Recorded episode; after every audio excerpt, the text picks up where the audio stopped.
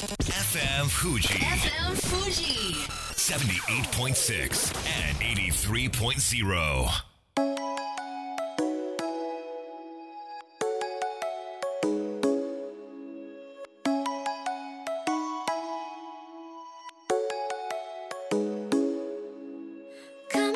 月曜夜のひとときいかがお過ごしでしょうか？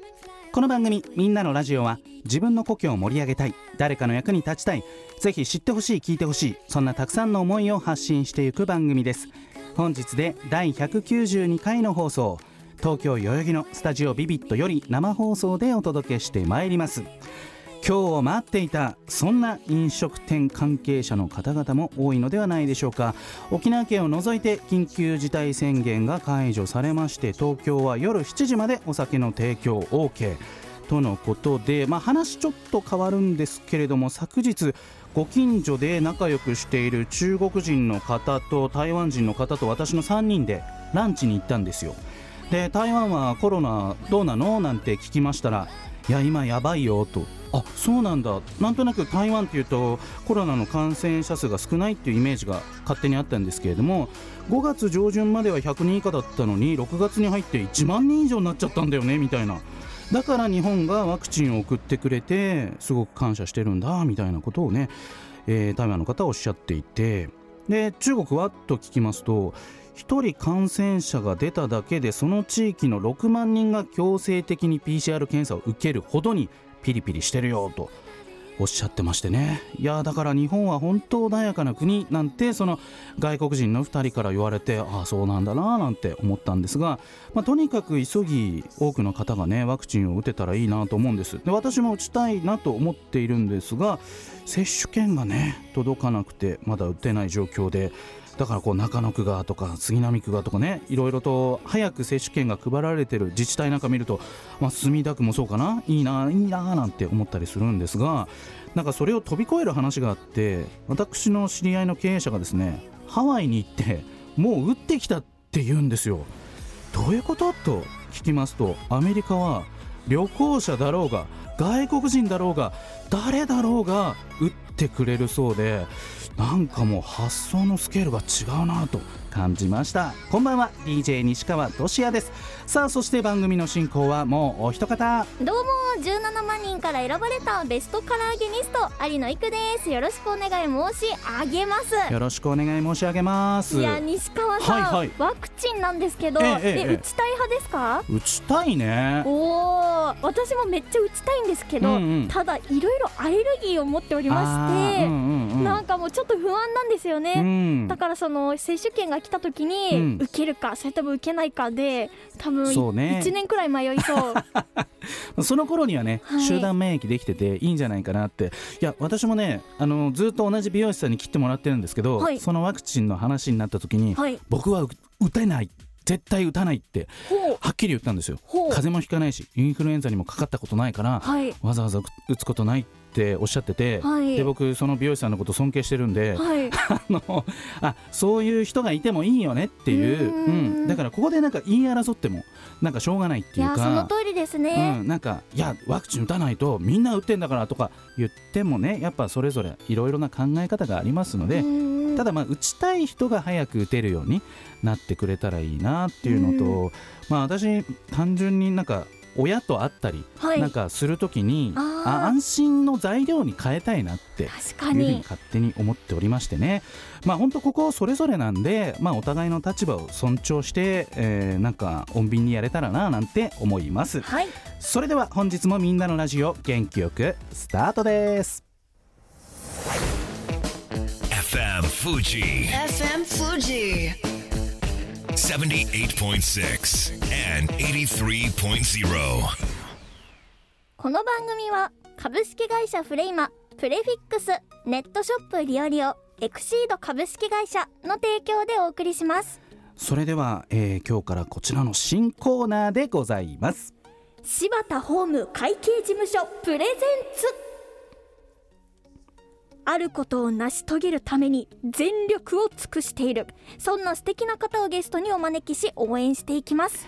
はいということでごめんなさいいくちゃん。私ねこれ今気づいたんですけど、はい台本ちょっと書き忘れてて このプレゼンツ Go for it っていうコーナー。一番大事なとこ。そうそう。ごめんなさいね。柴田法務会計事務所プレゼンツ Go for it っていう。ことでですね。はい。今プレゼンツってどういう感情って思いました、うんなんでここで終わってんだろうなって思ったらあ自分で書いてて忘れてたっていうね、はい。この流れでちょっとゲスト紹介しちゃいます。お Go for it はい。画家兼コスプレイヤーのあや様です。よろしくお願いします。よろしくお願いします。はい、えーじゃあちょっと自己紹介お願いしてよろしいでしょうか？えっと奇妙な絵も描けるうんうん。コスプレイヤーあやさまです。はい、えー小学生のあや様なんで違うでしょう。大人のあや様ですけれども。5歳です。あのー画家として非常に特徴的な絵を描いてますよね。そうですね。ちょっとやばげな、えちょっと自分の絵の特徴を言葉で表現してもらっていいですか、えー、激しめ、激しめ。うん。ちょっとうん。ビビビビビットカラーですか？ビビットいやどうなんだろう。みくちゃんあや様の絵ってはい。見たことありますか、作風。もちろんあります。ちょっと表現してもらっていいですか？ミステリアス。ミステリアス。はい。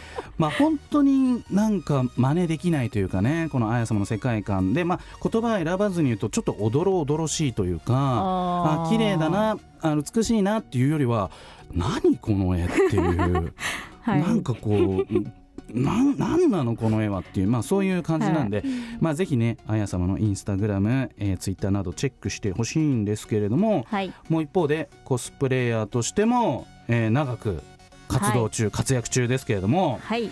このコロナ禍でコスプレイヤーさんのどうですか？イベントとか出番とかって。うんもうどんどんななくなっちゃって、うんうんだからでもみんなオンラインのなんかあの月額のなんか写真見れるとかあオンライン撮影会とか、オンライン握手会とか。ちょちょっと待って。オンライン撮影会っていうのは、モデルさんとカメラマンさんがはい。別々の場所にいるってこと、そうです。へえズームでうん。こういいカメラ使って配信すると画質めっちゃ綺麗なんですよ。へえそれをスクショするんですけど。相手の方がですよね、はいはい。自分のお持ちのデバイスではい。スクショする、それがリモート撮影会、はい握手会っていうのはこれ可能なんですか？握手会はちょっとよく分かんなくて経験したことないんですけど、なんかやってる人いますよね。どんな風に握手してるんだろう、うん。いやこっちは聞いてんだよ。握手みたいな。握手した感みたいなね。言葉で言ってんでしょうね、うんあのいくちゃんは、はい。あや様のこのコスプレイヤーとしての、はい。ななんかあの特徴ってどんなところだと思いますか？あや様はセクシーなところもあり、うんうんうん可愛げもあり、そしてスタイルがめちゃくちゃいい、そうね。まあこれもちょっと言葉選ばずに言うと結構エロさ出すよね。そうですね、うんうっかり出てしまっちゃうんですようっかりじゃないでしょ。うっかり出ちゃったじゃないでしょ。計算してるでしょちゃんと。なんかでも可愛い衣装がうんセクシーめなのが多いんですよああ。あと安いし。うんうん。あなんか。安いんですね。布が少なくて、はい、うん。あああと可い愛い。可愛い。はい。カメラマンが結構やっぱ職業的にすごい重要なのじゃないかなって。自撮りじゃないもんね。誰かが撮ってくれるわけじゃないですか。はい。なんでこのカメラマンの良し悪しもはい。やっぱ結構大事なポイントじゃないかなと思うんですけどいいカメラマンってどういうカメラマンですか？えー、でも本当なんかし喋りやすいとかやっぱ関係性は大事ですよね。雰囲気作りね。ーコミュニケーションとか、はい、うん。なんかその技術だけが上手くてもやっぱなんかあんまり合わない人だと、うんちょっと微妙に撮れちゃうんですよね。表情とかがなんか、ま作、品に出ちゃう。ちょっとした差ですけどね多分。私しかわかんないのかなと思いますけど。でまず自分が納得しなきゃいけないわけだもんねその写真に。そうですね。って考えるとその関係性から構築していかないといい作品はできないぞと、そうですね。えでもこれ2人っきりなんだよね？そうです基ね本的には。大体は。はい。へええそっかカメラマンさんがなんか発情しちゃったりとかって いや、ね。確かに。はい。気ありえるんじゃないですか、はいその辺あーそうはですね。なんかうんそういう人もまあい,、いらっしゃるみたいであのツイートでなんか、このカメラマンさんやばいとか言って。さらされますよ 今のご時世。コスプレイヤーさんがつぶやいてる時ありますけど私はなんか別にあの長年の付き合いの人ばっかなので特にね発情とかないですけど、えこれ女性のカメラマンでもいいわけだよあね全然いいですね。でもなんかあんないんですよねやっぱ。あそうなんだ。やはい。っぱ男性が多い。多い気がしますうねん。まあ、いずれにしても発情しちゃうとねそのはい。もうすぐに SNS に書かれますから、もう本当プロ意識持って撮る側も撮られる側も、まあ、しっかりやりましょうっていうところなんですけどはい。で僕もあや様の SNS 見てて、はい。すごく芸術性があってうん。いいなって思うものと、はい。こうエロス全開だなっていうのとあってでもなんかすごい応援っていう意味ではい。いいねしたいんだけどさ、はい最近の SNS ってなんかいいねしたら他の人のタイムラインに、はい。この人がこのツイートいいねしましたって出るじゃん。出ます。あれやりづらいんだよそうねですね。あれこういうのがいいんだってあそうああいうシステムちょっとなくしてほしいななんて思ったりするんですけれども、はい。やっぱりはだけてる方がいいねとかなんか反響とかって大きくなるもんですか？あーでもそうですね。やっぱりちょっと水着とかね の方がねなんかいやなんかみんなお好きみたい。伸びはいみんなお好き。それはやっぱ間違いないねそうですねうん。多分、でもなんか、うん。最近気づいたんですけど、はい。そういうのにいいねする人ってあんまりそのコアなファンじゃない人？通りすがりいや通りすがりまではいかないですけど、うん。なんかほんとコアなファンの人って、うん。そんなにエッチじゃなくていいのにって思ってるらしいです。心配しちゃう。はでこの心理わかります？いや深いですね。まだそこまで分かんなかったなんかうんそういうのが多いんじゃないかっていう話をこの前してましたね。誰がだよ。他のコスプレイヤあーさんたち。とのコスプレイヤーさんたちがね、い、くちゃんはあや様のそのコスプレのはい。写真とか見て、はい。女性としてこうどんな風に見てるんですか？芸術。あ芸術、はい、なんかあや様のコスプレの写真もそうですけど、うん。全部がこうなんか構図が素晴らしかったりあー色味がなんかすごいいあでやかで綺麗だなって思います、確かに。あの後ろの背景とかねはい、なんかすごくこだわってて結構あの環境づくりも時間かかりますよね。そうですね。なんかスタジオ自体がもうそうなってるのもありますけど、ああそっかそっか、まあでもこういう風に撮りたいみたいな時はなんかいろいろ持ってってなんか置い たり。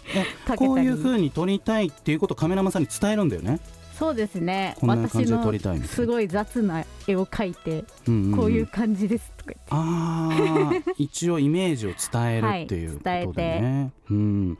有野由紀さんはなんかそういう撮影する機会とかってはい。カメラマいンさんとやあまりないですね。あまりないよね。うんまあ、ぜひねあの多くの方にあや様の SNS チェックしていただければと思いますが告知があるということでお願いします。はい。えっとなんと今週の土曜日、おえー池袋サンシャインシティ展示ホール D で、はい。あのー他の超可愛いコスプレイヤーさん2人と私の合計3 3人で。ギャルの写真集を作りました。ギャルの写真集を作ったのが売る。サンシャインさんで売るよと。はい。これはリアルなイベントってことですか？そうです。久々のいリアルイベントですよね。よはい。かったですね。緊急事態宣言明けてね。ちょうどよかったです。土曜日ってことは6月の26日、はい。これ詳細どうやって確認したらいいですか？えっとアコスタマルシェっていう、はい。あのイベント名ではい、検索するとうん、出てくるというよことで。ろしいかとえ思います。ギャギャルってなんかこうセーラー服とか着てるってことですか？ごめんなさい。セーラー服じゃなくてもいいんですけど。あれ西川さん。いや何でもいいんですよ。イメージが。ギャルっていうのはこあの高校生のイメージですけどね実ははい。帰ってきたギャルという題名なんですよ。はははそうです都か会からあのおばあちゃん家に帰ってきたギャルをコンセプトななってます。はいわかりました。あの お値段はおいくらですか？写真集。2000 2000円です。あリーズナブルな感じということでね、わかりました、えーでは最後にリスナーの皆さんにメッセージを手短にお願いいたします。えっとぜひはいあー SNS とか見てくださいね、はいわかりました。えちょっと本気度がね伝わってこないところですけれどもそれがあや様のいいところなのかなとも思いました、えーというわけで本日のゲストは画家兼コスプレイヤーのあや様でした。ありがとうございましありがとうございました。ありがとうございます。それでは一曲お届けしましょう。グラスアニマルズでヒートウェーブス FM Fuji. FM Fuji. 78.6 and 83.0. さあみんなのラジオ改めまして私西川俊也と有野育でお届けしております後半はこちらのコーナーです松田亮のカードリームレディオわおえーということで松田亮さんですよろしくお願いしますよろしくお願いします。えーでは自己紹介そして活動紹介をお願いいたします。はい、立命館大学体育会自動車部の松田亮です。皆さんが少しでも車好きになるきっかけを作れればと思います。はい。ということで本当にこのコーナーではねたくさんの知識をいただいているわけですけれども、はい。さあ今日はどんな内容でいきましょうか？今日は鈴木について少しだけ深く話してみたいとお思います。鈴木。鈴木ね。おいくちゃん鈴木というとどんなイメージですか？バイク。バイクね、うん。確かにね、はいはいそっかそっか。まあ軽自動車とかこういろんなイメージがありますけども、バイクも有名ですよね、い、つ頃できた会社なんですか？は1909年ですね。1909年、はい。あ結構古いもともとがその旗織りとかの繊維の会社で、そこからバイクのバイクを作って車を作ったっていう。先にバイクがそうあでってそ,、の後に車、い。最初のヒットカーってなんて車なんですはか、えっ、と今で言うとアルト。あるとととジムニー。あっていう。あその時からジムニーありまってあるんですね。ジムニーってわかる？今でも人気ですよね。めっちゃ人気、ねなかなか新車であも。買えなかったりとか中古でも高く売れたりとかする人気の、えー車ですけれどもあのー鈴木っていうとなんとなく、まあ、最近なのかな、はい。フォルクスワーゲンとねちょっといろいろあったっていうイメージがあるんですけれども、あれはどんなことがあったんですか、はその鈴木のすごいうん、利点としていいところ、はい。メリットとして、はい。そのインド市場がこう54%ぐらいいってるっていうのがあるので、あそのフォルクスワーゲンがその新興国のシェアが低かったので、うん。それを伸ばしたいっていうのと、まあ鈴木からしたらそのディーゼルエンジンだったりとか、はい。そういうのをお互いにこう投球あの提携できればなっていうことでうん。始めたと思うんですけど、ところが、ところがうん。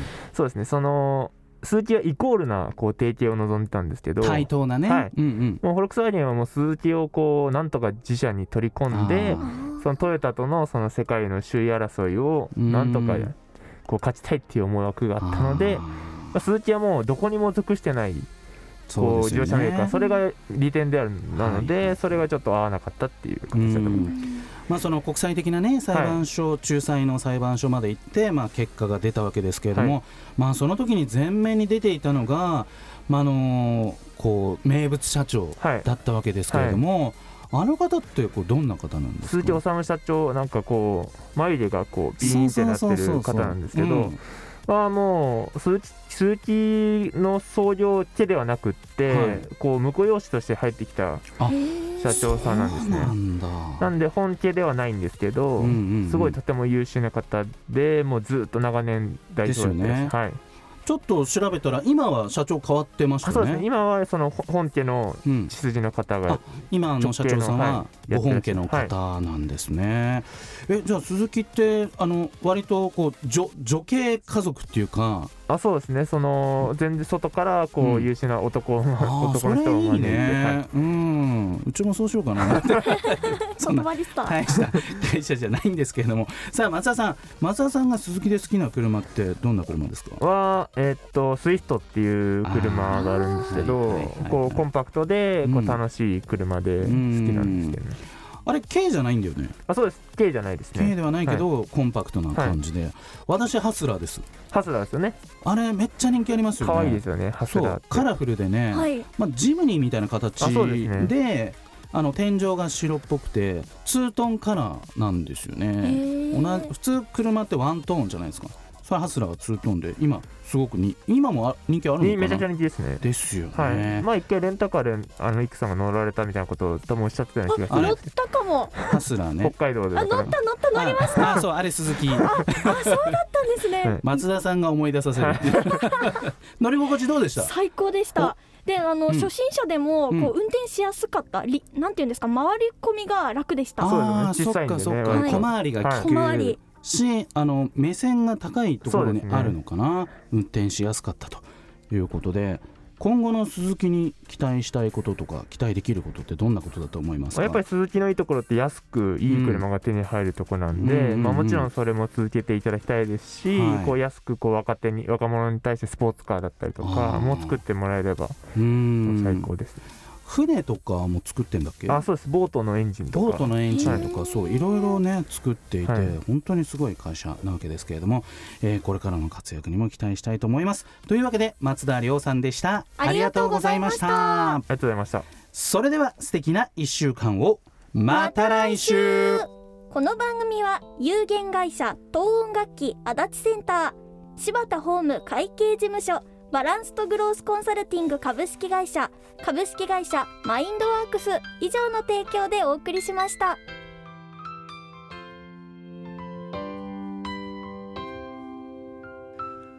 最後だと分かった。でも言いたかった。君が好きだとその後のように浮かぶ。に涙流した健やかなる時も心やめる時も励ましてくれたしいつだって味方でいてくれた勘違いした僕はそんな状況に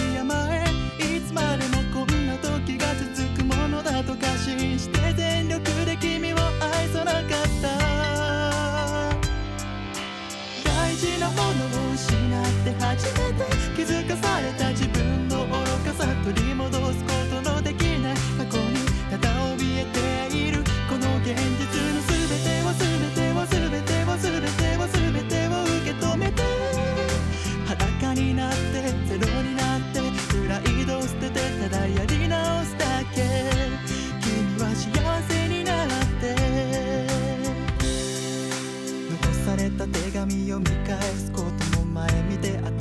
道歩くこともできない何もない情けない不甲斐ない自分自身日本たらが立つよ何を思ったって何を言ったって何に泣いたって何も変わらない自分は止まっても時間は動くここから抜け出そう夜空の星を一つ二つ三つ四つと数えて数えきれない星なんとなく人の数に例え出会った奇跡を感じた変わらない素敵な思い出をいつまでも胸の奥しまって振り返らず後ずさりせずに悲しみは涙で流